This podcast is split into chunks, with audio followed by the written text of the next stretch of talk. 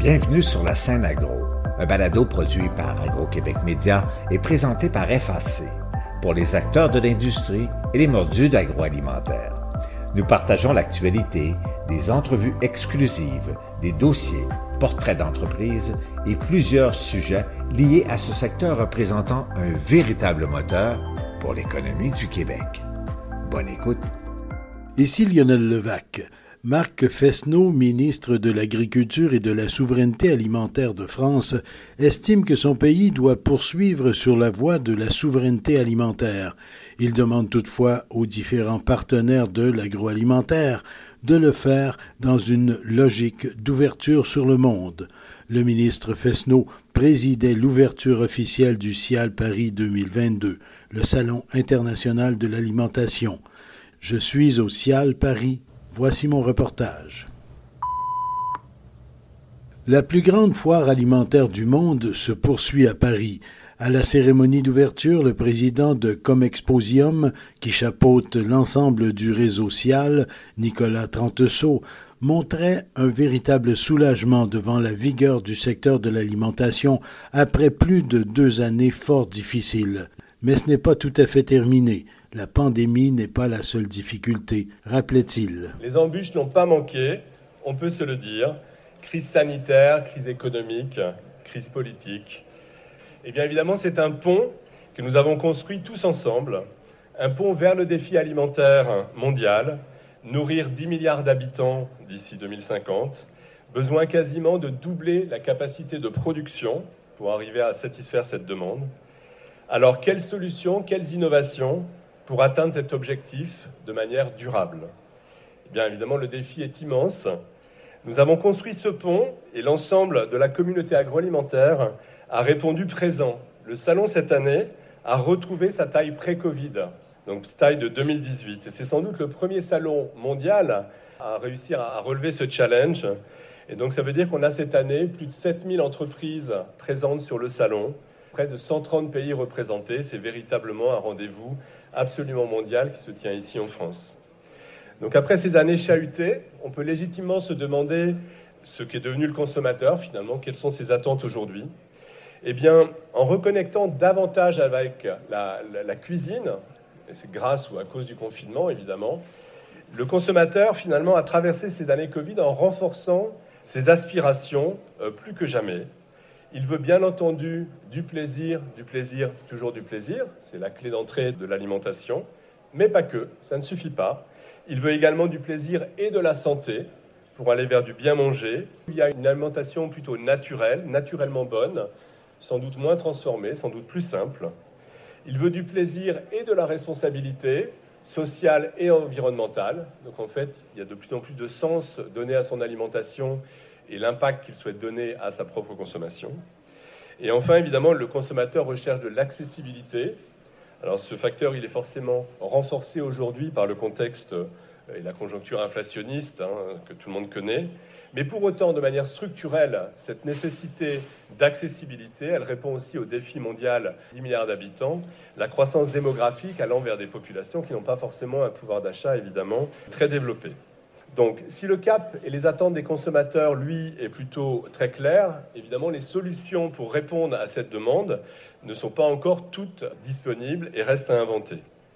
Donc, la transition alimentaire n'a pas attendu le Covid pour démarrer, mais évidemment, le contexte de crise est pour autant un accélérateur de tendance. Et c'est le moment pour les entreprises de prendre cette euh, opportunité au bon.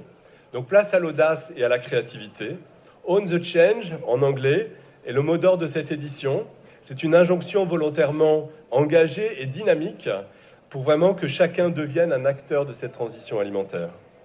Au-delà de la dimension business et networking propre à l'événement, le salon apporte beaucoup de contenu pour vraiment accélérer cette dynamique collective, aider chacun à se projeter plus loin dans cette transition et à prendre du coup les bonnes décisions qui feront bien entendu les succès de demain. Laissez-vous émerveiller par tous ces produits cette profusion de produits alimentaires. Vous avez ici plus de 400 000 produits dans les linéaires, 400 000 produits, c'est une centaine de supermarchés mis bout à bout. C'est en fait près de 10% de l'innovation alimentaire qui est présentée sur le salon. C'est un vrai échantillon extrêmement significatif. Et quelque part, c'est du coup le plus grand laboratoire alimentaire et le plus grand garde-manger au monde. Les fabricants alimentaires conviennent que les difficultés n'ont pas toutes été éliminées. Le contexte dans la production alimentaire reste difficile. Il est président du Conseil de Cial Paris et président de l'ANIA, l'Association nationale des industries alimentaires, Jean-Philippe André. C'est ni le lieu ni l'endroit d'en parler, on pourrait en parler pendant des heures. Simplement, ceux qui vivent ça avec nous savent que le moment est critique, compliqué, et que notamment les derniers événements sur l'énergie font qu'aujourd'hui, produire en France devient un combat. Voilà. Et en même temps, bah, le président de l'ANIA est aussi historiquement, honorifiquement, traditionnellement, etc., président du CIAL. Et donc on passe du périmètre France à un périmètre monde. Et aujourd'hui, on a cette occasion de parler sur l'ouverture monde. Alors, ça me parle. J'ai moi-même travaillé pour un très grand champion euh, agroalimentaire français pendant 12 ans en Italie pour couvrir le Moyen-Orient, la Turquie. J'ai ensuite travaillé pour un très grand brasseur néerlandais que je n'ai pas le droit de citer et qui avait pour vocation à faire en sorte que son drapeau soit planté dans les plus petits pays au monde, quelle que soit d'ailleurs la force en termes de chiffre d'affaires. Et actuellement, je travaille pour un, autre groupe allemand et j'ai eu l'occasion de travailler, en, plus de la France, aux États-Unis et en Italie encore. Tout ça pour dire qu'on est très content nous les chefs d'entreprise, et on le sera de plus en plus, à faire cet aller et retour entre cette planète France et la planète monde qui doit nous intéresser. Il y a cependant un point commun entre les deux. En ce moment, il y a un débat en France sur est-ce qu'on est essentiel ou pas. Il y a des métiers qui guérissent, il y a des métiers qui soignent. Nous, je pense, dans l'alimentation, et moi je ne dis même plus l'alimentation par les temps qui courent, je dis qu'on est dans le métier de la nourriture. Nous, on nourrit le monde. On nourrit. Et je pense que c'est fondamental pour nous. Et on nourrit en donnant du plaisir aussi. Et c'est ça qui doit relier le territoire France et le territoire global monde. Alors on le fait de manière très évolutive. L'innovation. On met chaque année, ne serait-ce que sur la France, les agroalimentaires français mettent 3000 nouveaux produits. Tous les 5 ans, un supermarché est remplacé. Et remplacé par quoi? Et je le dis parce que je crois qu'il faut l'affirmer, par des produits plus sains, plus apte à répondre aux besoins de santé et aux volontés de ce que nous demandent nos consommateurs. Et puis, on découvre de nouveaux univers, les ferments. On parle maintenant des protéines. J'étais assis à côté du, chef Marco Colagreco. Chef, vous parlez beaucoup des algues. C'est des univers qui s'ouvrent à nous aussi. Donc, ce monde, il change, mais toujours au service de ce côté nourriture. Et là, pardonnez-moi d'être un peu franco-français, on a le droit de temps en temps de l'être, la France a tous les arguments pour être l'ambassadeur dans le monde entier de cela. On est parfaitement légitime. Et on est tellement légitime d'ailleurs que les chiffres le prouvent, puisque, et les chiffres sont beaux, on est le cinquième exportateur mondial en agroalimentaire, c'est le troisième ligne au niveau de l'excellent commercial, donc tout va bien. Tout va bien, mais tout va bien avec des bémols, parce que je crois qu'il faut aussi pas se raconter des histoires et se dire la vérité. On est cinquième, mais il fut un temps on était premier. D'accord? On, est, on, a, on a aujourd'hui euh, pas plus de 20% des PME françaises qui sont orientées à l'export. 80% de l'export est fait par quelques sociétés, 2 ou 3%. Donc voilà le, voilà le vrai contexte dans lequel on est. Or, or, on a eu l'occasion avec l'ANIA la semaine dernière d'être chez votre collègue, monsieur le ministre Olivier Becht, et on lui a dit ça fait combien de temps dans ce pays que l'export n'a pas été placé en grande cause nationale? On en a besoin. Un, parce que la balance commerciale en a besoin. Deux, parce que ça rapporte. S'il est vrai qu'aujourd'hui, notre part de marché, elle est de l'ordre de 4,8 points, sachez les uns et les autres 4,8 à 4,9, c'est à peu près 3 à 4 milliards de plus en termes de balance commerciale. C'est utile aussi parce que à travers ça, on peut effectivement mobiliser les gens. En termes de levier, ce qu'il nous faut, c'est faire sans doute un changement culturel. Oui, il faut qu'on apprenne à parler anglais. Je suis assis à côté de l'ambassadrice d'Italie. Je répète, j'ai travaillé en Italie. Les Italiens sont au moins aussi individualistes que nous, les Français. Par contre, quand il s'agit de faire des affaires, ils chassent en meute. Il faut que nous apprenions plus que nous on fait aujourd'hui à chasser en meute. Ils ont un drapeau tricolore, on a aussi un drapeau tricolore. On doit chasser en meute là-dessus. Une action coordonnée vers les marchés d'exportation est souhaitable, certes, Mais pour le ministre de la République française, Marc Fesneau, cela ne peut et ne doit se faire sans d'abord renforcer la souveraineté alimentaire du pays. Le ministre de l'Agriculture et de la Souveraineté alimentaire, Marc Fesneau. Au-delà du caractère fédérateur, cet événement que j'ai le plaisir et l'honneur d'inaugurer ce matin, c'est aussi un moment incontournable pour échanger, pour débattre et pour imaginer le secteur alimentaire de demain. C'est aussi surtout le lieu de rencontre pour développer les relations commerciales autour d'un sujet que nous, Français, affectionnons tout particulièrement, celui de la nourriture.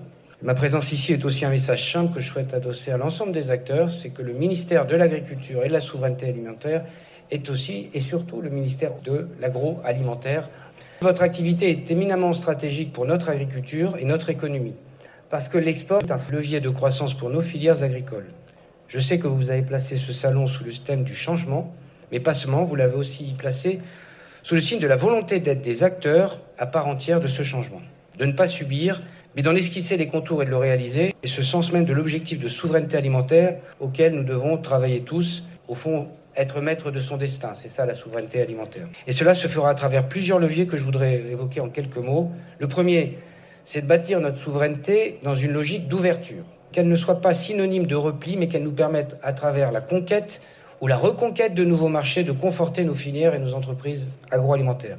Et nous le ferons avec vous et grâce à nos partenaires étrangers que je salue, à travers la création de valeur ajoutée à l'export, en Europe comme dans le monde, pour améliorer le positionnement des filières agricoles et agroalimentaires.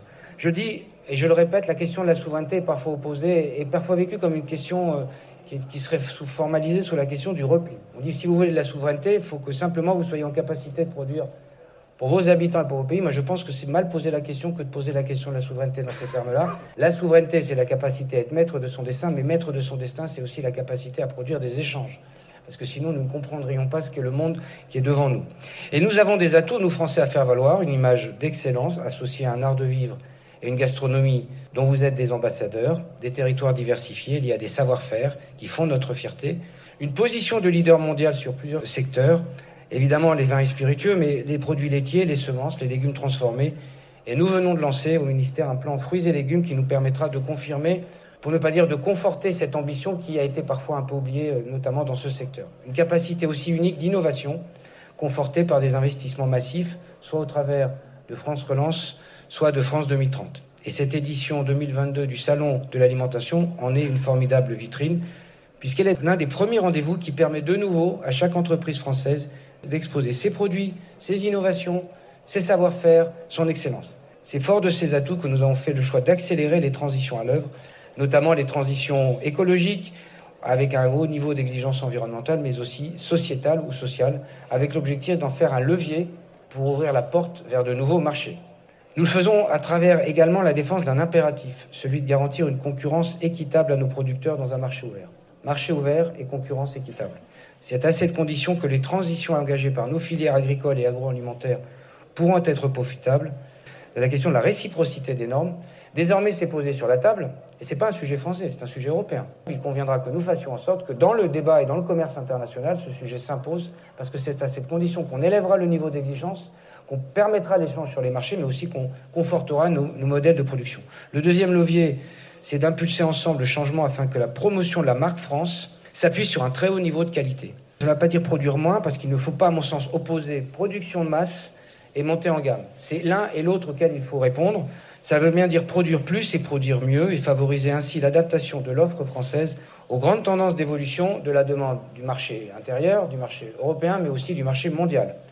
À cet égard, je voudrais saluer l'implication de Business France, de la SOPEXA, la coopération agricole qui se sont investis pour la promotion à l'international de la gastronomie de l'agroalimentaire, de l'agriculture française au travers de la marque Test France. Et nous avons besoin de retrouver cette tradition, de montrer ce qu'est la France en termes agroalimentaires et agricoles, ce que nous avions peut-être oublié depuis un certain nombre d'années, peut-être ainsi que nous étions sur des acquis que nous croyons immémoriaux et éternels. Nous avons trois attentes principales auxquelles nous devons répondre. La première, c'est de mieux prendre en compte les nouvelles attentes sociétales en termes d'alimentation. Il y a des évolutions profondes de pratiques alimentaires à travers le monde. Difficile parfois de distinguer les tendances lourdes des tendances conjoncturelles, mais nous avons un travail à faire là-dessus. Mais aussi parce que les consommateurs peuvent avoir de nouvelles attentes sur le mode de production, le bien-être animal ou la question des additifs. Et je voudrais saluer le caractère ambitieux de l'engagement des entreprises sur ces différents sujets. Le deuxième, évidemment, c'est la qualité gustative de nos produits et nous devons continuer à porter une attention particulière à la promotion des indications géographiques et autres signes de qualité, tout en travaillant aussi sur les produits euh, plus d'entrée de gamme. Enfin, la dernière attente des consommateurs, c'est la qualité sanitaire des aliments. Il s'agit d'un véritable atout pour les filières agricoles et agroalimentaires. J'en parlais ce matin avec les acteurs des filières laitières. C'est la qualité et c'est le sérieux de ces filières qui a permis d'ouvrir de nombreux marchés. Le troisième et dernier levier, c'est celui qui fait la jonction entre les deux premiers. C'est celui de l'accompagnement dans l'État pour promouvoir les entreprises et les produits français. C'est l'objet du plan de relance export agricole que je porte au sein de mon ministère et qui actualise un plan stratégique export et agroalimentaire qui avait été monté entre 2018 et 2022. Le livre blanc ou exporté en 2023, véritable outil d'aide à la décision, sera d'ailleurs lancé ici même ce lundi.